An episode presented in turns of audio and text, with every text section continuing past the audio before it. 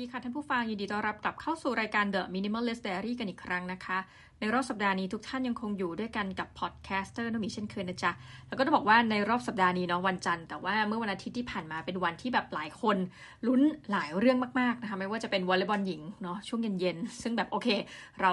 ชนะเลิศได้รางวัลเหรียญทองไปนะคะ3ต่อ0เซต แข่งกับเวียดนาม แล้วก็พอช่วงเย็นพลบค่ำนะคะโหหลายคนแบบแอบเศร้านะคะก็บอลไทยชายแพ้นะคะเราก็เห็นคอมเมนต์เต็มเลยเนาะแล้วก็เหนือสิ่งอื่นใดนะคะ มีอีกหนึ่งรายการที่ชาวกรุงเทพมหานครรอคอยนะคะหลังจากที่ไม่มีการเลือกตั้งผู้ว่ากรุงเทพมาอย่างยาวนานมาก ๆ และเติม S ด้วยได้ไหมนะคะ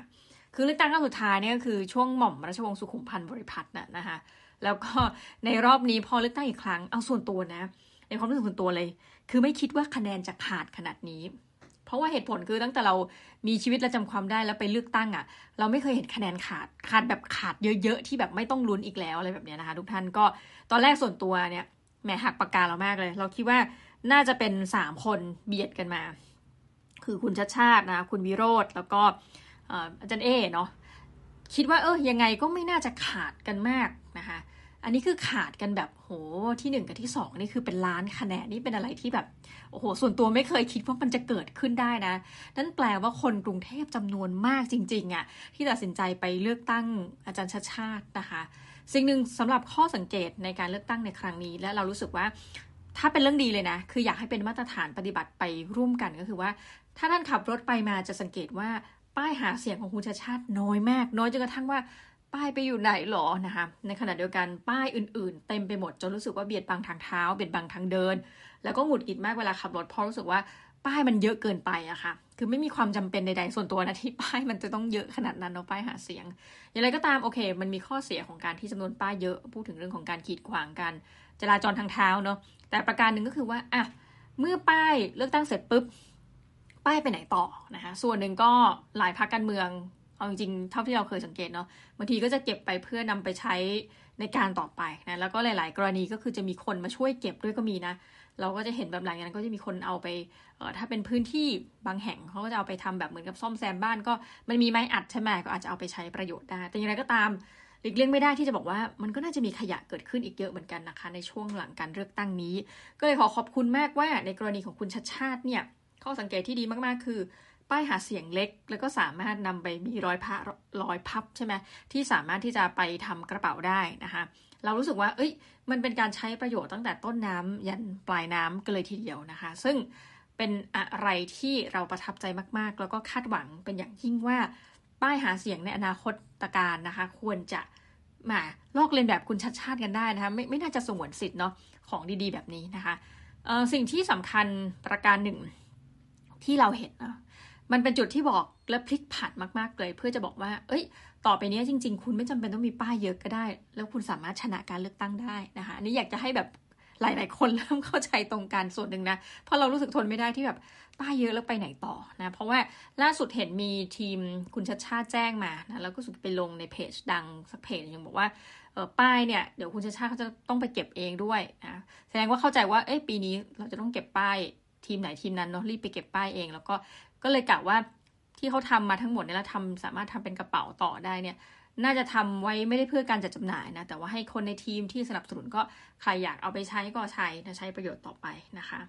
ทีนี้พอพูดถึงเรื่องป้าย เราก็จะบอกทุกท่านอย่างหนึ่งว่า จริงๆแต่เดิมป้ายการเลือกตั้ง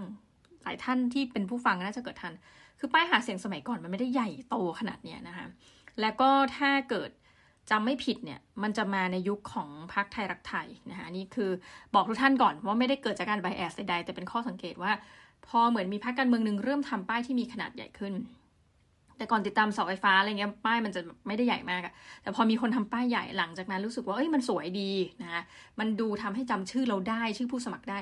ก็มีคนทำตามเต็มไปหมดนะ มันก็จะทำให้เรา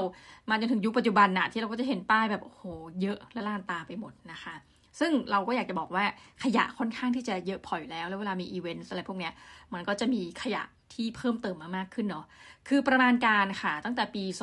2551 เป็นต้นมาเนี่ย เอาจริงเนี่ยณนะทุกปีเนี่ยเราจะพูดประโยคนึงว่า ถ้าเราเป็นคนเห็นคนเขาแบบนะพูดเรื่องการเมืองต้องนึกถึงคำว่าหนักแผ่นดินซะหน่อยนะคะใครบอกหุยเราไม่ใช่คนหนักแผ่นดินท่านต้องคิดใหม่นะะเพราะว่าโดยเฉลี่ยแล้วมนุษย์หนึ่งคนนะคะชาวไทยหนึ่งคนเนี่ยจะผลิต ขยะนะคะโดยเฉลี่ยเนี่ย1.1 x นะคะกิโลกรัมต่อวันนะคะนั่นหมายความว่าตั้งแต่ท่านเกิดจนท่านเสียชีวิต ถ้าท่านผลิตคนละ 1.1 มันบางปีมันจะ 1.15 นะคะหลังๆก็จะลดลงมา 1.13 แต่ว่าไม่เห็นจะลดลงมาต่ำกว่า 1 กิโลกรัมเลยนะนั่นหมายความว่านะข่าวร้ายคือท่านหนักแผ่นดินแน่นอนรวมทั้งเราด้วยนะ ผู้จัดรายการเพราะว่าเกิดจนตาย 30,000 วันโดยเฉลี่ย เราก็ผลิตขยะ 30,000 กิโลกรัมทุกท่านนะคะ ซึ่งเป็นอะไรที่คือตอนแรกอะ่ะเขาคิดเออวันละกิโลก็เท่าไหร่ล่ะ ปีหนึ่งก็ 365 วัน 365 แล้วมัน 1.15เลยเนาะก็คือบวกไปมากกว่านั้นอีกนะคะก็เลยรู้สึกว่าอะเป็นเรื่องที่ต้องมาพูดกันนิดหนึ่งแล้วยิ่งมีอีเวนต์เนี่ยมันก็น่าจะรวมไปแล้วแหละ แต่ว่าก็เลยรู้สึกว่าเออ จะเป็นยังไงนะถ้าในอนาคตมีป้ายหาเสียงแบบคุณชัดชาติขึ้นมา เยอะไปหมดเราเราจะรู้สึกแฮปปี้มากขึ้นนะคะป้ายไม่ต้องเยอะด้วยที่สำคัญนะคะ เอาล่ะอีกประการหนึ่งที่สำคัญนะคะที่อยากจะมาเมาส์กันในรอบสัปดาห์นี้นะคะก็คืออาจจะเป็นข้อสังเกตที่เกี่ยวข้องกับคุณชัดชาตินิดหนึ่งนะคะ เป็นประเด็นหนึ่งที่เรามีข้อสงสัยว่าหนึ่งเออหลังจากคะแนนชนะขาดขนาดนี้ เราอะมีความเห็นส่วนตัวนะว่า แม้จะเป็นคนหลายคนนะคะ หมายว่าคนหลายคนที่เป็นเหมือนไม่ได้เลือกสมัยที่ท่านอยู่พักเพื่อไทยเนาะ ไม่ได้ชอบพักเพื่อไทยนะคะแต่คุณชัดชาติจะเป็นข้อยกเว้นที่หลายคนรู้สึกชื่นชอบในตัวของคุณชัดชาติ ซึ่งเราตั้งคำถามว่าทำไมนะคะส่วนตัวนี่เราแอบรู้สึกนะว่าคุณชัดชาติอะมีความเป็นมนุษย์ที่เราทุกคนเข้าถึงได้นะแต่อย่างไรก็ตามเหมือนถ้าบอกว่าแข็งแกร่งที่สุดในปัตภีเนี่ยนะแล้วจะมีมีมแบบคำขำกับคุณชัดชาติใช่ไหมว่าโอ้แบบเกิดมาก็คือตัวขนาดนี้เลยแล้วแบบท่านไม่ได้คุยกับฟ้าแฝดท่าน อันนั้นเป็นร่างอีกท่านท่านคุยกับตัวเองที่เขาแบบ เป็นโจกกันเนาะแต่ว่าเรามีความรู้สึกถึงว่าในความธรรมดาสามัญของท่านเนี่ยทำให้คนรู้สึกประทับใจนะคะจริงๆมันมีหลักทฤษฎีหลายอย่างที่จะพูดถึงเหมือนกันนะว่านักการเมืองเนี่ยควรจะมีบุคลิกอย่างไรคนถึงรู้สึกชื่นชอบนะหรือว่าคนรู้สึกถึงว่าอยากที่จะไปเลือกตั้ง เรารู้สึกว่าในสมัยก่อนหน้านี้ของกรุงเทพมหานครเนี่ยคนจะพูดถึงพลตรีจำลองศรีเมืองนะคะ ในมุมหนึ่ง คือพลตรีจำลองศรีเมืองเนี่ยท่านก็จะแต่งชุดแบบอารมณ์ชุดซาฟารี เดิมๆซ้ำๆนะท่านอาจจะเป็นเหมือนกับ เราเรียกว่าเป็นมาร์คซักเคอร์เบิร์กที่มาก่อนกาลแต่เป็นเวอร์ชั่นที่ไม่ใช่นักธุรกิจเนาะคือจะแต่งชุดประมาณเนี้ยแพทเทิร์นเนี้ยนะคะแล้วก็ท่านจะแบบมีการอาบน้ำห้าขันนะคะ คือมันทำให้หรือยังน้อยเป็นภาพลักษณ์ละกันนะที่บอกว่าเป็นคนที่เออใช้เงินอย่างประหยัดตรณีทีเหนียวนะคะถัดไปก็น่าจะเป็นอันนี้แต่อาจจะแบบ มีสื่อที่พูดถึงการดื่มไวน์ในราคาแพงหน่อยแต่ว่า อีกท่านหนึ่งก็น่าจะเป็นคุณชวนหลีกภัยที่มีภาพลักษณ์ในมุมหนึ่งนะที่เราเห็นว่าจะเป็นคนที่มีสมบัติไม่เยอะนะคะหมายถึงว่าเวลาแจ้งทรัพย์สินอะไรแบบเนี้ยจะไม่ได้มีทรัพย์สินแบบโอ้โหนักการเมืองคนอื่นเป็นร้อยล้านอะไรแบบเนี้ยเนาะแต่คุณชวนเนี่ยจะมีไม่ได้เยอะนะคะแล้วก็ลักษณะการ พอเทรนะก็คือการวางตัว positioning ของตัวเองเนี่ยจะเป็นคนที่เหมือนคนบุคคลธรรมดานะแต่ว่าเราจำได้ว่าเหมือนกับมติชนนะถ้าจะไม่พี่พอเด็ก ๆ ที่บ้านรับมติชนสมัยก่อนนู้นนะพวกมติชนสุดสัปดาห์เนี่ยจะเป็นภาพคุณชวนดื่มไวแล้วก็เหมือนกับแซวว่าแบบเอ้านี่แบบเนาะแต่ว่าเออเป็นคนติดดินทั่วไปอะไรอย่างนี้เนาะแต่ว่าโอเคนั้นผ่านไปอย่างรวดเร็วนะ ทีนี้มาถึงคุณชัดชาติ โอเคเมื่อกี้พลตรีจำลองสีเมืองซึ่ง ไปแล้วหนึ่งเนาะคุณชวนแล้วก็มาคุณชัดชาติ เรารู้สึกถึงความธรรมดาจริงๆนะของอาจารย์ชัดชาติหนึ่งแต่ว่าโปรไฟล์ท่านแบบไม่ธรรมดามากนะคะหมายถึงว่าคนทั่วไปนี่น่าจะลอกเรียนแบบท่านได้อะแต่ว่าน่าจะแบบต้องเข็นขึ้นมากเลยหนึ่งคือ ท่านจบวิศวะจุฬาเกียรตินิยมแบบหนึ่งเหรียญทองนะซึ่งมันก็เป็นเหรียญเดียวของถ้าเป็นสมัยที่มีภาควิชาอะไรอย่างเงี้เนาะ ก็จะเป็นเหรียญเดียวของภาควิชาคือที่หนึ่งของภาควิชานะคะซึ่งแอบไม่รู้สมัยท่านมันแบบเวลาเหรียญทองนี่คือเหรียญทองคนเดียวของคณะหรือเปล่า อันนี้ต้องต้องไปย้อนอดีต แต่ว่าถ้าในปัจจุบันจะเป็นเหรียญทองระดับภาคแต่อย่างไรก็ตามนะคะไม่ว่าจะเหรียญทองแบบไหนคือก็เก่งมากๆนะคะท่านเรียนทั้งโทและเอกนะด้วยการเป็นนักเรียนทุนเนาะในระดับเขาเรียกว่าทุนอนันทมหิดล ซึ่งก็ต้องเป็นระดับนี้แหละที่อารมณ์แบบเหรียญทองนะที่หนึ่งที่สองของรุ่นเนี่ยที่ได้เข้าไปเรียนนะซึ่งก็โห ส่วนตัวนะรู้สึกว่าโหแบบท่านสุดยอดจริง ๆ นะคะหลังจากนั้นก็มาปฏิบัติงานคือจริง ๆ ทุนอนันต์เนี่ยข้อดีอย่างหนึ่งนะ ซึ่งหลายคนแบบหืมนะคะตาลุกวาว เพราะว่ามันไม่ต้องใช้ทุน คือให้ไปเลยนะ แต่ว่าหลายคนเขาก็จะกลับมาเป็นอาจารย์มหาวิทยาลัยนี่แหละ เพราะว่าหลาย ๆ กรณีจะเป็นส่วนตัวนะความรู้สึกคือเหมือนกับพันธะสัญญาทางใจอะไรบางอย่างนะเพราะเพื่อนหลายคนที่แบบเคยเคยแล้วเคยเมาอะว่าแบบ อาจารย์ก็มาทาบถามว่าแบบสนใจสมัครทุนอนันต์ไหมอะไรอย่างเงี้ยค่ะ คือวิธีการสอบของเขาเนี่ยจะไม่เหมือนกับทุนรัฐบาลอื่น ๆ ทั่วไปนะแล้วทุนอนันต์มันก็เป็นการพูดยากว่ามันคือทุนรัฐบาลเพราะมันมันถูกแยกออกไปอีกระบบหนึ่งคือมันไม่ใช่ทุนรัฐบาลเอาประมาณเนี้ยเป็นทุนแบบรูปแบบพิเศษแล้วกันเนาะทีนี้เพื่อนก็เล่าว่าเนี่ยพอมันจะมีอันนี้คือเบื้องหลังเนาะแต่ว่าไม่รู้ว่าตอนนี้คือเป็นอย่างไรแล้วนะเพื่อนก็เล่าว่าพออาจารย์มาทาบทามเนี่ย มันก็จะมีฟีลคล้ายๆกับ แต่ไม่ถึงกับมันไม่ได้บังคับอยู่แล้ว แต่มันมีฟีลให้ความรู้สึกได้ว่า มันเป็นพันธะสัญญาใจบางอย่าง ว่า เอ้ย จบมาก็อ่าจริง ๆ มันไม่ต้องมาใช้ทุนนะ แต่ว่ามาเป็นอาจารย์ไหมอะไรเงี้ยมันก็คือจะได้ประโยชน์แก่ประเทศเราภาควิชาเราต่อไปอะไรเงี้ยค่ะ ซึ่งเออเราก็มีความรู้สึกว่า อาจารย์ชาติชาติก็ไม่จำเป็นที่จะต้องกลับมาเมืองไทยก็ได้เนาะอาจจะแบบไปหางานที่นู่นเลยเพราะวิศวกรรมศาสตร์นี่มันก็น่าจะเป็นที่ที่คนมีความต้องการในเรื่องของตลาดแรงงาน แต่ว่าท่านก็ไปทำงานต่างประเทศแป๊บเดียวเองแล้วท่านก็กลับมาเป็นอาจารย์ตอนที่อายุน้อยมากนะคะก็คือยังไม่ถึง 30 เลยคือ28ปีทำไปทำมาท่านก็ดำรงตำแหน่งเป็นรองศาสตราจารย์นะเพราะท่านลาออกก่อนที่จะเกษียณนะท่านก็เป็นทั้ง อาจารย์วิศวะ และต่อมาก็เป็นในระดับผู้บริหารของจุฬาลงกรณ์มหาวิทยาลัยนั่นก็คือเป็นผู้ช่วยอธิการบดี ซึ่งเราก็รู้สึกว่าอาจารย์เนี่ยมีหลายรูปแบบเนาะแต่ว่าท่านก็เป็นหนึ่งในอาจารย์ที่ผ่านงานบริหารจริง ๆ เหมือนกันนะคะท่านก็เล่าว่าเริ่มสนใจการเมืองตั้งแต่มีกรณีของเสื้อเหลืองเสื้อแดงเนาะแล้วก็ท่านก็บอกว่าพื้นที่บางส่วนของจุฬาเนี่ยเหมือนกับ คือมันเป็นของจุฬาใช่ไหมตรงสยามตรงอะไรเงี้ยท่านก็บอกว่าเออท่านก็ดูแลในเรื่องประเด็นเนี้ยก็เลยตั้งข้อสังเกตบางอย่างนะแล้วก็ในการต่อมาก็ในช่วงรัฐบาลคุณยิ่งรักชินวัตรเนี่ยคุณยิ่งรักก็เหมือนกับต่อสายนะให้ท่านมาช่วยเรื่องการเมือง ซึ่งขำมากเลยคือจำได้ว่าคุณชาติชาติเล่าว่าคุณแม่ว่าเนี่ยถ้าแบบสมมติท่านจะเล่นการเมืองอะไรอย่างนี้เนาะคุณแม่เนี่ยก็จะเลือกพรรคประชาธิปัตย์เลยสู้เลย ไม่เลือกคุณชาติชาตินะ ซึ่งท่านก็บอกว่าเออมันก็ดีแล้วมันก็ดูเป็นประชาธิปไตยดีแบบเนี้ยเนื้อสิ่งอื่นใดทั้งหมดทั้งมวลเนี่ยเรามีความรู้สึกว่าถ้าเป็นเราเป็นอาจารย์ชาติชาติเนาะเราคงจะหืมรู้สึกภาคภูมิใจตัวเองมากๆ แล้วมันอาจจะด้วยอย่างไรก็ตามแสดงออกมาทางแบบความภาคภูมิใจนั้น แต่รู้สึกว่าอาจารย์ชาติชาติในสายตาทุกคนน่ะมีความถ่อมตัวมากนะ โดยเฉพาะรูปภาพที่ใครแบบแคปไว้ได้ว่าแบบท่านไปตักบาตรทาบุญด้วยการใส่เสื้อกล้าม แล้วก็กางเกง ขาสั้นเนาะแล้วก็เดินเท้าเปล่า เพื่อที่ไปตักบาตรอะไรเงี้ยคือไปวิ่งตอนเช้าหรือว่า เวลาท่านไปไหนนี่คือ มันเป็นลักษณะท่านจริง ๆ ที่แบบขี่จักรยานไปนะไปผู้ช่วยดังนั้นผู้ช่วยอาจารย์ชาชาติก็ต้องทำหน้าที่ขี่จักรยานเหมือนกันนั้นแล้วก็ใส่หมวกกันกระแทกใช่ไหมซึ่งมันทำให้เราเห็นภาพว่าต่อให้เป็นเหมือนกับชาวกรุงเทพทั่วไป ซึ่งทั่วไปถ้าพูดถึงคนที่เดินทางไปทำงานเป็นมนุษย์ออฟฟิศอะน่าจะนึกถึงการขับรถยนต์นะหรือแม้กระทั่ง โอ้ระดับรัฐมนตรีได้มีน่าจะมีคนขับรถให้ไม่เลยนะคะท่านก็ขี่จักรยานของท่านไปเรื่อยไปเตื้อยนะคะ ซึ่งมันทำให้เราเห็นจริง ๆ นะ ว่าเป็นความรู้สึกที่ธรรมดาสามัญนนะคะและอันนี้มันเป็นภาพในฝันของเราว่าจริง ๆ ในต่างประเทศเนี่ย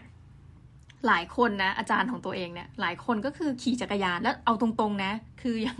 บางที่เรารู้สึกว่ามันเป็นมันเป็นพื้นที่ที่ปลอดภัยอะแต่จำได้ว่ามีอาจารย์สองคนที่เคยขี่จักรยานแล้วก็ถูกรถชน จริงๆจังเหมือนกันอะไรเงี้ยแต่รอดทั้งคู่นะคะแต่หมายความว่าเออมันก็เห็นถึงความอันตรายนะแต่ว่าจำได้ว่าอาจารย์ท่านหนึ่งบอกว่า ที่ขี่จักรยานมามหาวิทยาลัยมาทำงานเนี่ยบ้านก็ไม่ได้ใกล้มากนะคะแต่ว่าฉันเลือกวิถีชีวิตแบบนี้นะไม่ใช่ว่าฉันไม่อันนี้คือรู้อยู่แล้วในใจแต่ก็แกก็ย้ำอีกทีว่า ไม่ใช่ว่าผมไม่มีเงินนะ แต่ผมเลือกวิถีชีวิตแบบนี้นะคะแล้วท่านก็แบบ อืมเล่าให้ฟังมันทำให้เรามีความรู้สึกที่ดีมากนะกับการที่แบบว่า เออ ไปไหนมาไหนในประเทศที่แบบ จริงๆ ท่านจะเลือกนั่งรถใต้ดิน เลือกรถไฟเลือกอะไร อีกหลายอย่างรถเมย์ท่านไม่ทำกันเนาะท่านก็คือขี่จักรยาน ซึ่งในมุมเราอะ่ะ มันให้ความรู้สึกว่าเออเนี่ย วิถีชีวิตของอาจารย์ชาติชาติอะ่ะมันเป็นวิถีชีวิตที่แบบเฮ้ยเราชอบนะ คือเลือกแล้วนะคะ แล้วก็เราคิดว่าถ้าเป็นไปได้นะ อาจจะมีหลายคนที่สมมุติเห็นอาจารย์เป็นไอดอลเป็นฮีโร่นะ ไม่ว่าจะเป็นเรื่องการเรียนการทำงาน เพราะว่าเอาเอากระท่านสิเพราะท่านไม่เป็นอาจารย์ ท่านก็ เคยเป็นทั้งรัฐมนตรีใช่ไหมนอกจากนั้นท่านก็เป็น CEO ของบริษัทที่อยู่ในตลาดหลักทรัพย์แห่งหนึ่งแบบนั้นนะคะเป็นผู้บริหารและในช่วงระหว่างที่บริหาร บริษัทก็กำไรเพิ่มขึ้นอีกอะไรแบบเนี้ยนะคะคือเรียกได้ว่าเป็นมาทุกอย่างในปัตตภีนี้แล้วจริงๆนะและล่าสุดก็คือกำลังจะเนาะได้เป็นผู้ว่าของกรุงเทพมหานครนะคะ เราก็รู้สึกว่าเออในต่างประเทศเขามีการพูดถึงนักการเมืองบ้างไหมนะมีมุมมองต่อนักการเมืองที่ มีความเนี่ยแบบเนี้ยอ่อนน้อมถ่อมตนนะคะไม่ฟุ้งเฟ้อหรือคือแบบเป็นคนที่เหมือนคนธรรมดามากที่สุดแหละในรูปแบบของเรานะคะปรากฏว่าจริงๆเขาก็มีการวัดระดับเหมือนกันนะว่าในสหรัฐอเมริกาเนี่ยก็จะมีคุณ Calvin Coolidge นะคะซึ่งบอกเป็นประธานาธิบดีที่มีความลักษณะว่าเหมือนกับว่าจะเป็น minimalist มากที่สุดคนหนึ่งนะอันนี้ก็เอามาจาก minimalist.com นะที่ Joshua Fields Millburn แล้วก็Ryan Nicodemus นะผู้ ก่อตั้งเว็บไซต์ แล้วก็เป็นเหมือนกับ Public Figure ในด้าน Minimalist เขาก็เขียนไว้นะ ถึงว่าจริงๆเขาในชีวิตเนี้ยในโลกของเขาเนี่ยก็เคยมีประธานาธิบดีแบบนี้เนาะแต่ว่าถามว่าเทรนด์ของ American Dream เทรนด์ของความเป็นทุนนิยม จริงๆอาจจะมีมานานแล้ว แต่พอยที่พยายามจะแบบ American Dream American Dream นะคะแล้วก็พูดถึงว่าโอ้โหคนเรานะ ถ้าขยันทำงานเราก็จะมีรถมีบ้านนะมันก็พูดถึงความแบบสนับสนุนความเป็นแบบบริโภคนิยมเนี่ย บูมบูมนะก็คือในยุคของโรนัลด์เรแกนนะแล้วหลังจากนั้นมาอเมริกาก็คือ มันก็เปลี่ยนไปอย่างสิ้นเชิงนะแต่ว่าแง่หนึ่งแหละ เราก็จะพูดถึงว่าจะโทษผู้นำอย่างเดียวมันก็กระไรเนาะมันก็ต้องมาถึงพร้อมกับการสอดรับของการเปลี่ยนแปลงทางเทคโนโลยีนะคะอย่างอังกฤษก็เหมือนกันเขาก็ให้เราดูสภาพมันตั้งแต่สมัยที่แบบเกิดสงครามโลกที่คนยังต้องได้รับสรรปันส่วน คืออเมริกาไม่ได้รับผลกระทบมากแต่อังกฤษนี่ยคือแบบจะทานอะไรบางทีต้องใช้ของบางอย่างแทนเนยอย่างเงี้ยนะคะ แล้วก็รับสรรปันส่วนดังนั้นอาหารก็แบบค่อนข้างจะขาดแคลน แล้วหลังจากนั้นคือตอนแรกเนี่ยอังกฤษก็จะบอกภาพเราว่าในระยะแรกนั้นนะคะช่วงสงครามโลกมาตื้อๆเนี่ยคนเหมือนกินเพื่ออยู่นะคะแต่ว่าพอสักหนึ่งเก้าแปดศูนย์หนึ่งเก้าเจ็ดศูนย์และนั่นแหละหนึ่งเก้าเก้าศูนย์เนี่ยมันช่วงนี้เป็นต้นไปเนี่ยมันชัดเจนมากว่า การกินแต่เดิมคือกินเพื่ออยู่นะคะมันกลายเป็นการกินเพื่อความเพลิดเพลินนะมันก็ไม่แปลกที่จะมีเรื่องราวของร้านอาหารนะผลิตภัณฑ์ใหม่ ๆ มาที่ตอบรับต่อการกินที่แบบเปลี่ยนแปลงมีอาหารที่แบบ ตักแล้วสามารถเข้าไมโครเวฟและกินพร้อมกับท่านดูทีวีไปด้วยได้อะไรแบบนี้นะคะ แล้วก็ไม่ต้องเสียเวลามากในการทำอาหารอีกต่อไปลักษณะแบบนั้นรวมทั้งการขยายการผลิตกำลังการผลิตทำให้ทำอาหารได้มากขึ้นนะหรือว่าไก่ที่มีขนาดใหญ่ขึ้น ขุนใช้เวลาน้อยลงอะไรแบบนั้นนะคะ เอาละในประเด็นของนักการเมืองเนี่ยเราว่าน่าสนใจและแบบอยากจะเอากลับมาพูดอีกถึงความ ความแบบเฮ้ยจริง ๆ อาจารย์ชัดชาตินี่เรียนแบบได้ยากนะ แต่เราเชื่อว่าพอหลังจากนี้น่าจะมีอีกหลาย ๆ คน คือมันเป็นบุคลิกเฉพาะส่วนตัวเนาะเหมือนกับคุณจำลองสีเมืองเนี่ยแต่เรามีความรู้สึกว่าของอาจารย์ชัชชาติเนี่ยท่านน่าจะเป็นคนนำเทรนด์อะไรบางอย่างว่าท่านถูกเอาไปทำเป็นมีมหลายกรณีละนะคะ เอาละสัปดาห์นี้มีอีกเรื่องหนึ่งที่อยากจะเมาท์นะแล้วก็รู้สึกเป็นบทเรียนของตัวเองจริง คือสัปดาห์ที่ผ่านมาเนี่ย เราขี้เกียจทำงานมากทุกท่าน แต่เราก็เห็นตารางแล้วว่า เราจะต้องทำงานวันเสาร์นะนี่เป็นวันอาทิตย์ก็คือสัปดาห์นี้ได้พักหนึ่งวันถ้วนนะคะ ปรากฏว่าวันเสาร์เราไปจัดเวิร์กช็อปให้กับนักเรียนโรงเรียนในระดับมปลาย ก็คือจะมีม .4 กับม .5 ก็จะเล่าข้อสังเกตนิดหน่อยนะไปจัดเวิร์กช็อปสองเรื่องนะเรื่องแรกก็คือช่วงเช้าจะมีอาจารย์อีกท่านหนึ่งพูดเรื่อง social enterprise แล้วก็ช่วงบ่ายเป็นเรารับผิดชอบ พูดเรื่อง design thinking เห็นอย่างนี้นะคะเราพูด design thinking นะจ๊ะ แล้วก็ทำเวิร์กช็อปด้วยนะคะ ไม่น่าเชื่อเนาะก็นั่นแหละค่ะ คือจริงๆโรงเรียนเขาก็ติดต่อมาเป็นเดือนแล้ว แล้วเราก็ส่วนตัวเลยนะ ตั้งแต่แรกคือไม่อยากรับงานนี้เลยทุกท่านไม่ใช่อะไรรู้สึกว่าเอออะไรก็ไม่รู้เหมือนกับขี้เกียจอะตรงๆ คือรู้สึกไม่อยากจะทำงาน คือตอนแรกบอกว่าอะจะเป็นวันธรรมดานะแล้วก็คุยไปคุยมาเขาบอกไม่ได้ก็คือมันติดนู่นติดนี่เพราะว่านักเรียนเปิดเทอมแล้วต้องเป็นเสาร์อาทิตย์อ่าพอมาหมดนี้ปุ๊บอ๋ออยากมีเวลาเป็นส่วนตัวค่าอะไรเงี้ยก็เลื่อนเลื่อนมาจนกระทั่งดูคิว เพราะว่ามีหลายเสาร์อาทิตย์ที่เราก็ไม่ได้หยุดเนาะ จนกระทั่งมาลงที่วีคนี้เชื่อมาดูท่านนี่เป็นบทเรียนชีวิตเลยพอไม่อยากทำงาน เราก็น้ำลายยืด คือคิดว่าโอเคเอาอยู่ เหมือนกับเซสชันเราคนเดียวเอาอยู่ อาจารย์อีกท่านหนึ่งกับทนไม่ไหวนะ ก็เลยบอกว่าเอา้างานนี้ไม่รอดหรอกถ้ามีแค่เราสองคน ท่านก็เลยไปเกณฑ์นักศึกษามาช่วยช่วยแบบว่าเป็นพี่สตาฟซึ่งแบบเออช่วยได้มากจริงนะนี่ก็เป็นเราก็เลยบอกพี่เขาไปตรงๆว่าเออพี่แบบจริงเราไม่อยากรับงานนี้ ตอนแรกเราก็เลยทำเป็น เออเหมือนก็เดี๋ยวก็บรรยายบรรยายแล้วทำนู่นทำนี่แบบเเสร็จแล้วจบอะไรเงี้ย ซึ่งพี่เขาเขาเหมือนกับสอนเราแหละว่าโอเค ต่อให้แบบคุณไม่อยากจะทำงานเนี้ยแต่ทำไงได้เนาะคุณรับมาแล้ว คุณก็ต้องทำให้มันดีที่สุดอะไรเงี้ย ซึ่งก็เออดีมากเลยอะเป็นเป็นเหมือนช่วงหนึ่งที่เนี่ยทุกท่านเนาะเซลล์ดาวว่าแบบเราทำงานทำไม เราทำงานเพื่ออะไร อะโอเค แต่ว่าตอนเช้าค่ะก็นัดกันมาแต่เช้าเลยมาแปดโมงเช้าเนาะ แล้วก็เด็กๆก็เตรียมของเตรียมอะไรก็ช่วยช่วยช่วยกันนะแต่ส่วนใหญ่ก็จะเป็นฝีมือนักศึกษามากกว่าที่แบบช่วยจัดห้องช่วยอะไรแบบเนี้ยแล้วสิ่งหนึ่งที่น่าสนใจก็คือ เราก็ถกเถียงกัน เพราะว่าอันนี้เป็นงบประมาณขของทางเขาส่วนหนึ่ง แล้วก็เป็นงบประมาณของทางเราส่วนใหญ่เลยนะคะปรากฏว่ามันก็จะมีงบที่เหมือนกับระบบราชการเราแอบน่าเบื่อ คืองบที่ต้องใช้ให้หมดนะคะแล้วยังไม่ได้ใช้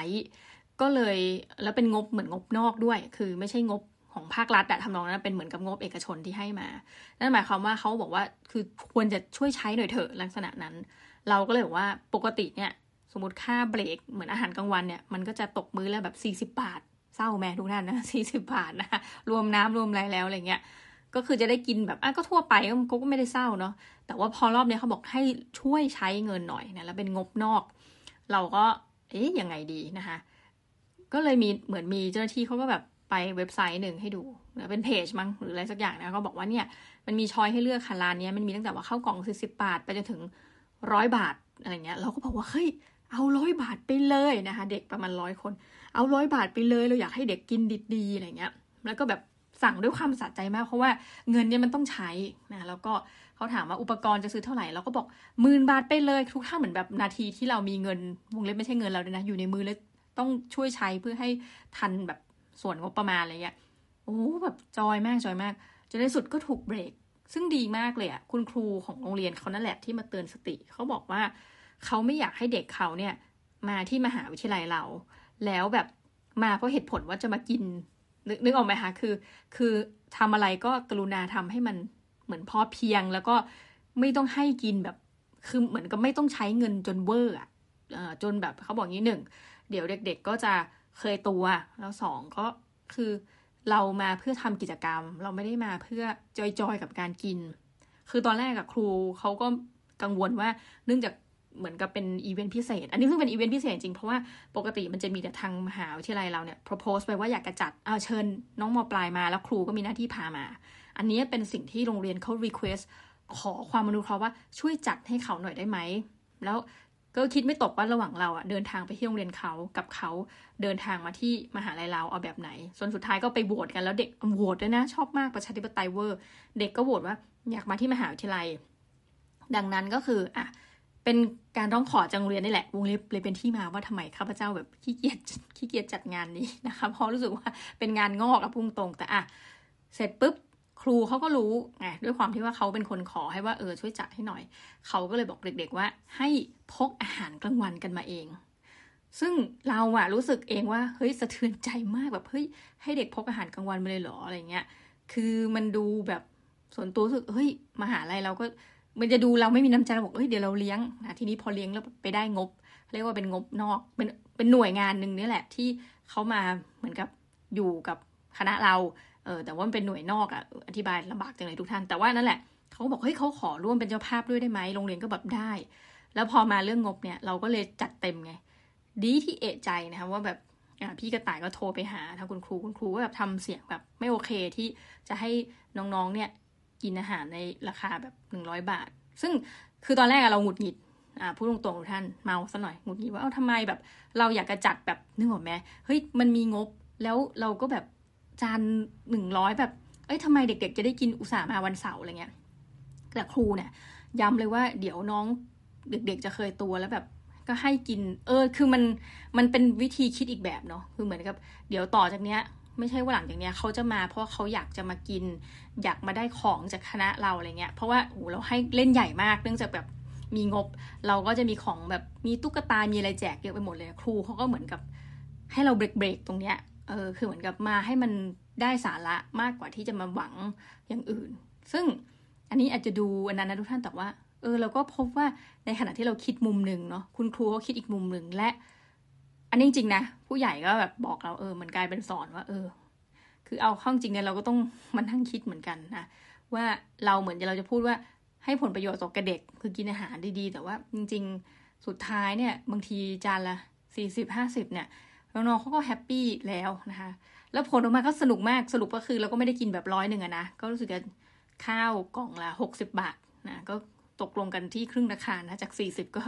ล่วงมาเป็นหกสิบบาท แล้วก็มีเบรกนะคะ คือปกติเนี่ยเบรกก็จะเป็นขนมสักกรุบกริบอะใช่ไหมทุกท่าน เราก็เปลี่ยนใหม่นะเป็นขอแบบพอเราบอกตอนเช้าเด็กๆหิวแหละเป็นเราตื่นแต่เช้าคงไม่ได้กินข้าวหลายคน ก็จะเป็นข้าวเหนียวห่อใบตอง เป็นข้าวเหนียวหมูข้าวเหนียวไก่อะไรแบบเนี้ย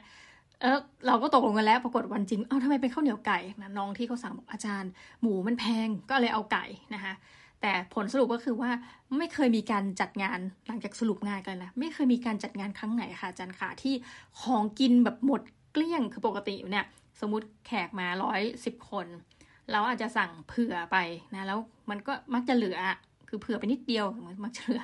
กรณีนี้ปรากฏว่าครูสมมติตอนแรกเขาบอกมาหกสิบคนนะแล้วก็สตาฟ ยี่สิบเป็นแปดสิบอะไรเงี้ย เราก็สั่งประมาณร้อยหนึ่งปรากฏว่าหมดเกลี้ยงเพราะเด็กๆเบิ้ลจอยมากนะคะ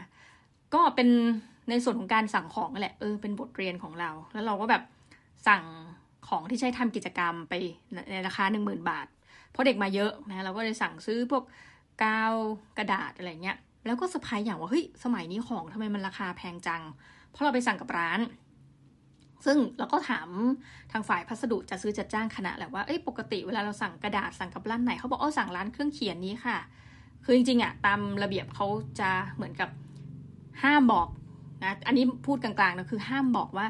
เราควรจะสั่งร้านไหนนะแต่ว่านี้คือเราเหมือนสมมติเราถามปกติสั่งร้านไหนเลยอะไรเงี้ยเขาก็เลยบอกมาเนาะเราก็เลยเออไม่รู้จะเอาร้านไหนก็เท่าที่ดู เพราะว่าต้องเวลาสั่งต้องส่งมาได้เลย แล้วก็สั่งร้านเนี้ย โหปรากฏว่าแบบหมื่นหนึ่งทุกท่านเราก็นึกว่าได้ของแบบเยอะมากใช่ไหมมันอารมณ์ฟีลไหลยี่สิบบาทรักษาทุกโรคอะไรเงี้ย เฮ้ยปรากฏว่า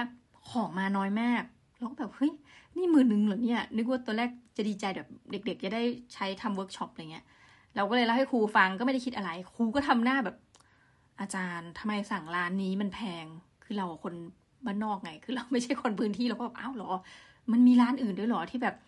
ถูกกว่านี้อะไรเงี้ยบอกครูร้านนี้มันแพง ทีหลังบอกครู ครูคือทำหน้าเป็นห่วงเป็นใยเรามากว่ากลัวจะถูกหลอกอะไรเงี้ยเออมันจะมีร้านอื่นๆเนี่ย ร้านรอบมหาลัยเนี่ยมันมีที่โอเคกว่านี้นะก็เป็นอีกอันหนึ่งที่เรามีความรู้สึกจริงๆนะว่าแบบ เออ คือเราควรจะมีชีวิตที่หนึ่งนะสำรวจพื้นที่รอบมหาลัยมากกว่านี้ แล้วถัดไปก็คือควรจะคิดหลายมิติก่อนที่จะแบบจอยมากกับการใช้ เออเหมือนกับงบที่ต้องใช้ให้หมดอะไรอย่างนี้เนาะโอเค ในช่วงการจัดกิจกรรมทุกท่านอ่าเราก็คือเต็มที่ต่อให้อันนี้บอกก่อนนะ ถึงแม้จะแบบโอ้ยขี้เกียจนะ แต่ว่าหน้างานต้องสนุกสุดๆสุดปังนะคะ ก็ปรากฏว่าก็ผ่านไปคือตอนแรกอะเซสชันเราเราก็เห็นแล้วช่วงเช้าก็จะมีกลุ่มเด็กผู้ชายที่แบบไปนั่งข้างหลังทำหน้าเบื่อโลกอะไรเงี้ย จนกระทั่งอาจารย์ท่านถามว่า เอ๊ะเขาถูกบังคับมาหรือเปล่า บอกทำไมอะพี่ ก็บอกเนี่ยเห็นสตาฟมาบอกว่าเด็กก็ถามหนาวจัง เออกี่โมงเสร็จคะหนูจะกลับบ้านได้กี่โมงอะไรเงี้ย เราก็เลยแบบไปสัมภาษณ์สดเลย อ้าวน้องๆ เอ๊ะครูบังคับมาหรือเปล่าแบบคำๆอะไรเงี้ย เด็กก็บอกไม่สมัครใจมาเองนะแล้วก็สังเกตเหมือนเป็นครูจริงๆนะกลุ่มเด็กผู้ชายหลังห้องไว้แบบ เอ๊ะ พอถึงเซสชันเรานะคะตอนบรรยายก็จะไปนั่งข้างหลังอีก แต่โชคดีหน่อยพอให้ทำกิจกรรมเนี่ยโอ้เด็กจะแอคทีฟก็ทำให้เราเรียนรู้นะว่าเหมือนเราไม่ได้สอนจริงๆก็เด็กมปลายเนาะสักอีกปีหนึ่งสองปีเขาก็เข้ามาหาลัยแล้ว คือเราไม่ได้คิดในมุมของผู้เรียนเลยนี่พูดจริงๆทุกท่าน ก็แบบอะบรรยายบรรยายเราก็จะเลือกรูปภาพ คือไม่เลือกที่จะให้มีข้อเขียนอะไรมากนะคือเป็นรูปภาพหลักๆเราก็พูดอ่ารูปนี้เห็นอะไรจ้าอะไรเงี้ยแต่ว่ามันทำให้เห็นธรรมชาติว่าเด็กอะ่ะ จริง ๆเขาอาจจะไม่ได้ต้องการการแบบบรรยายบรรยายแต่พอเมื่อให้ลงมือปฏิบัติได้ทำโอ้โห ดูเขาจอยมากแล้วพอเราบอกว่าอ้าวเสร็จหรือยังอุ้ยขอต่อเวลาค่ะครูอะไรเงี้ย ก็คือ ยาวไปนะ แล้วก็คือดีไซน์ทิงกิ้งเนี่ยเราให้ออกแบบกระเป๋า เราก็ไม่ได้คิดอะไรมากหรอกว่าเออจะมาเป็นในรูปแบบไหนนะปรากฏว่า เอ้ยเด็กเก่งมาก เราก็ยังบอกเลยว่า บางคนทำกระเป๋าเป็นหูรูดได้อะเราถามเฮ้ยเธอไปเอาอุปกรณ์มาจากไหนก็บอกอ้าวก็ที่ครูมีให้ไงดูก็แบบเหมือนกับใช้นะคะ หรือแบบบางคนก็เอาถุงดำขอยืมถุงดำมาทำเป็นแบบกระเป๋าเรียนแบบดีออบอกว่าชื่อว่าดีแลอะไรเงี้ย มันก็กลายว่ามีความสุขดีหลังจากจัดกิจกรรมเสร็จนะแล้วเราก็ตอนทานข้าวนะเราก็บอกว่าให้มีการแยกขยะ เช่น เศษอาหารก็ใส่อันนี้นะคะกล่องพลาสติกก็ใส่อันนี้ช้อนซ่อมหรืออาหารที่มันมีคมอะอุปกรณ์ที่มีคมอะนะไม้เสียบลูกชิ้นอะไรเงี้ยสมมติเนาะก็ให้ใส่ตรงนี้นะคะแล้วก็คือทุกคนก็ทำตามแล้วก็เห็นคุณครูก็แอบมาถ่ายด้วยนะคะ เราก็เลยรู้สึกว่าอะตอนแรกอะถึงแม้จะไม่อยากจัดกิจกรรม แต่ว่าเรื่องสรุปคือเรื่องการเงินและการสั่งอาหารให้น้องๆทานเนี่ย เป็นบทเรียนสำคัญของเราเลยนะว่า เราอยากจะเป็นแบบหนึ่งเนี่ยที่คุณครูเขาก็มีวิธีคิดมีวิธีจะสอนนักเรียนของเขาในรูปแบบหนึ่ง แล้วเขาก็ยังยืนยันนะว่าใจเขาเนี่ยอยากให้เด็กๆอะ่ะห่อข้าวมาเองนะคะ คือเหมือนกับอาจจะเป็นการฝึกอะไรบางอย่างให้กับนักเรียนนี่แหละเนาะแต่ว่าเออสุดท้ายก็ไม่เป็นไรนะคะ ก็ผ่านไป นี่ก็เป็นเรื่องราวประจำสัปดาห์ทุกท่านแล้วเราก็เลยแบบเหมือนกับเป็นครั้งแรกเออต้องแอบเมาส์คือฟีลไหลว่าเป็นครั้งแรกในชีวิตที่เริ่มอยากจะปฏิเสธงานแบบจริง ๆอะ่ะ เวลาใครมาให้ทำอะไรเพราะว่ามันก็จะเป็นความทุกข์คือคืนก่อนหน้าที่จะเป็นวันเสาร์อะไรแบบเนี้ยเราก็อยู่คณะถึงประมาณเที่ยงคืนตีหนึ่งนะคะเพราะว่ามีคนสอบเข้าเหมือนรับสมัครตำแหน่งงานอะไรเงี้ย คือเราก็มีหน้าที่แบบเหมือนอาจารย์เลยคือออกข้อสอบ แล้วก็ตรวจข้อสอบ แล้วเขาต้องรีบเอาภายในวันจันทร์เราก็มีความรู้สึกว่าเออเสาร์เราก็ทำงานถึงเย็นเนาะวันอาทิตย์อยากพักอะไรเงี้ยก็เลยอยากจะตรวจนะปรากฏว่าเที่ยงคืนกว่าก็ตรวจไม่เสร็จก็กลับบ้านแบบสล็อกสแลกมากเกือบตีหนึ่งอะไรเงี้ย เพราะว่าตอนกลางคืนแบบมีไปงานศพเนาะวันเสาร์ก็แต่เช้าแปดโมงเช้ามาถึงคณะมานู่นนี่นั่นอะไรเงี้ยแล้วก็จนกระทั่งเย็นเลยสุดท้ายก็สิ่งที่ไม่อยากทำก็เกิดขึ้นจนได้ก็คือต้องมาตรวจคะแนนในวันอาทิตย์นะแล้วก็มาจัดพอดแคสต์ให้ทุกท่าน มันก็เลยมีความรู้สึกจริงนะ ว่าแบบชีวิตเนี่ยจะต้องมี work life balance นะคะแล้วก็เลยไปดูคลิปคุณชัดชาตินะเป็นคนชอบนะหลังจากท่านน่าจะชนะแน่เลยแอบดูซะหน่อยว่าท่านเคยให้สัมภาษณ์ที่ไหนบ้างแล้วก็เห็นความยุ่งของคุณชัดชาตินะยุ่งมากด้วยคือท่านเป็นคนที่น่าจะต้องยุ่งตลอดเวลาเพราะท่านมีสมัยต้องมีตำแหน่งมีอะไรเงี้ย ปรากฏว่าจะอะไรก็ตามแต่เราเห็นละ จะมีสล็อตหนึ่งที่ใส่เข้าไป ตอนห้าโมงเย็นครึ่ง สิ่งสำคัญที่สุดในชีวิตท่านน่าจะเป็นเรื่องลูกท่านเนาะ ห้าโมงเย็นครึ่งมาเล่นบาสกับลูก มันเหมือนบารักโอบามามากเลยนะ ทั้งหมดทั้งมวลที่พูดถึงเนี่ยจะยังไงก็ตามแต่ตอนเย็นกินข้าวกับครอบครัว แล้วเหมือนอารมณ์ว่านับวันได้ด้วยเลยว่าแบบ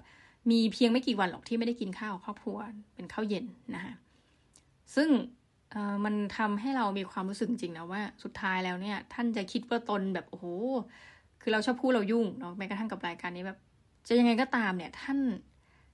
วางได้ต้องวาง อันเนี้ยคิดเองเลยแล้วมองอาจารย์ชาชาแบบดูสิห้าโมงครึ่งมาเล่นบาสกับลูกแล้วนะคะ คือเราอาจจะมีภาพอะไรบางอย่างเนาะแล้วก็จะติดมาจากผู้ปกครองนะมีเราคิดว่ามีส่วนนะอย่างเช่น ตัวอย่างตัวเองแล้วกันนะ คือคุณพ่อจะเป็นคนทำงานอู้จอยกับการทำงานมากนะแบบ ดังนั้นก็คือชีวิตเนี่ยเราก็จะเห็น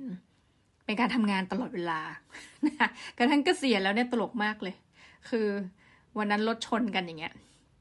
ด้วยความเป็นนะอาชีพเก่า ท่านก็ทำหน้าที่เอาพอรถชนกัน ซึ่งเป็นเราเราก็จะแบบ เออ เราไม่ได้มีบทบาทอะไรอะไรอย่างงี้เนาะหรืออย่างมากก็อาจจะแบบแบบยังไงอะไม่รู้อะคือคงไม่ได้ทำอะไรอะพอก็ลงไปเลยนะคะแล้วก็แบบอ้าวรถขยับไปก่อนขยับ ก็ไปหยิบก้อนหินไม่รู้เอามาจากไหน แกเล่าเนาะ หยิบก้อนหินมาแล้วก็มาขีดตรงบริเวณที่รถชนให้เป็นรอย เพื่อถ้าตำรวจมาก็จะได้แบบรู้ว่ามันเป็นจุดนี้ชนอย่างนี้อ่าขีดขีดเสร็จท่านก็บอกอ้าวสองคันหลบไปทางนี้นะครับอะไรเงี้ยก็คือทำทำหน้าที่ของตัวเองในขณะที่เกษียณแล้วอะไรเงี้ยเออเราก็จะเห็นภาพนะแล้วเด็กๆพ่อก็ไม่ค่อยอยู่บ้านคือทำงานทั้งนั้น มันก็เลยติดมาว่าเนี่ยพ่อแม่เราไม่ว่าเลยนะคุณพ่อไม่ว่าเลย แบบว่าเวลามาเยี่ยมเราอะไรเงี้ย ก็จะแบบ ไม่ค่อยเจอกันด้วย ก็เราก็เลยถามท่านบอกเอ้าก็เข้าใจอยู่ในวัยทำงานก็ทำไปเหอะอะไรเงี้ย แต่ว่าเออล่าสุดเออเมื่อวันศุกร์ที่ผ่านมาเนี่ยพฤหัสกับศุกร์ไปงานศพของคุณแม่อาจารย์ท่านหนึ่งปรากฏว่าอาจารย์ที่เหลือทั้งหมดเน่ยเกิดความวอรี่กับพ่อแม่ตัวเองมาก คือมันถึงวัยนั้นละมั้งทุกท่าน ก็รู้สึกว่าแบบเออเราให้เวลากับพ่อแม่น้อยเกินไปอะไรเงี้ยอาจารย์หลาย ๆ ท่านก็พูด แล้วก็เราอะมีเราคนหนึ่งซึ่งบอกว่าในขณะที่อาจารย์ทุกท่านเนี่ยรู้สึกแบบกังวลเรื่องการใช้เวลากับครอบครัว แต่ทุกท่านก็คือแบบหลาย ๆ ท่าน ก็ยังให้เวลากับครอบครัวมากกว่าเราอะข้าพเจ้าผู้จัดรายการ เราก็เลยมีความรู้สึกว่าเออเว้ยทุกท่านจริง ๆ นะ เหมือนกับเราอะ ควรจะรู้สึกหรือเปล่า แต่ไม่ได้รู้สึกอะอะไรแบบเนี้ยมันก็เลยทำให้คิดถึงชีวิตมากขึ้นอู๋ยิ่งมองอาจารย์ชาชาตินี่แบบฟีลกู๊ดเลยว่าที่สุดแล้วนะคะ ก็ บทเรียนวันนี้นะนี่หลังจากเมาท์มาก็คือ ถ้าปฏิเสธได้เริ่มปฏิเสธดีกว่าเนาะทุกท่านเรื่องงานนะคะแล้วก็แต่ไม่เป็นไรต่อให้สัปดาห์ที่ผ่านมาปฏิเสธไม่ลงไปจัดเวิร์กช็อปให้เด็กๆ ก็ได้บทเรียนเหมือนกันว่า เออบางทีทุกอย่างมันไม่ได้แก้ไขปัญหาหรือว่ามันไม่ได้คือการแบบอ้าวให้ของดีๆ ทุกอย่างเนี้ยมันก็อาจจะเป็นการ spoil เด็กนะคะในมุมของครูเนี่ยเราก็แอบเข้าใจแล้วเราก็รู้สึกว่าเออเวลาเราจะคิด หลังจากนี้นะจะทำอะไรจะคิดสองมิตินะแล้วก็คิดไปที่คนต้นทางด้วยนะแบบองค์กรที่เขาสมมติอยากให้เราไปบรรยายเรื่องเนี้ย เราควรจะถามก่อนว่าไอ้สไลด์ที่เราจะไปพูดเนี่ยมันตรงกับความต้องการท่านไหมไม่ใช่คิดเองเออเองเนี่ยรวมทั้งมันทำให้เราคิดด้วยนะว่าการเป็นอาจารย์เนี่ยเด็กๆเขาอยากรู้หรือเปล่าเรื่องที่ท่านจะไปพ่นบรรยายเนี่ยไม่ใช่ว่าแบบเนื่องไหมคะไปบรรยายอืมเอาสะใจเอามันแบบอย่างที่ตัวเองอยากพูดแต่ว่า เอ๊ะ แล้ว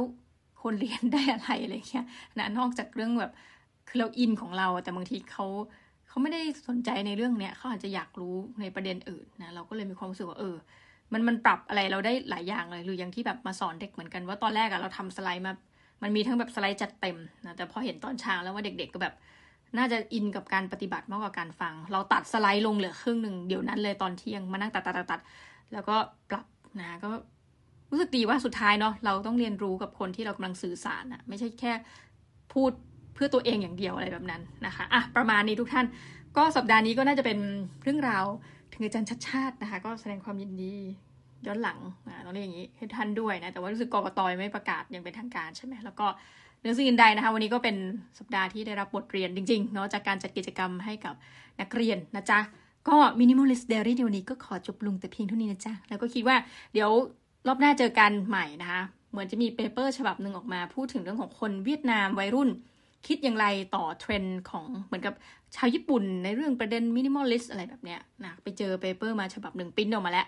ยังไม่ได้อ่าน แต่คิดว่าอาจจะนะ อาจจะมาพูดกับทุกท่านในสัปดาห์หน้านะคะอะสัปดาห์นี้ไปก่อนสำหรับวันนี้ สวัสดีจ้า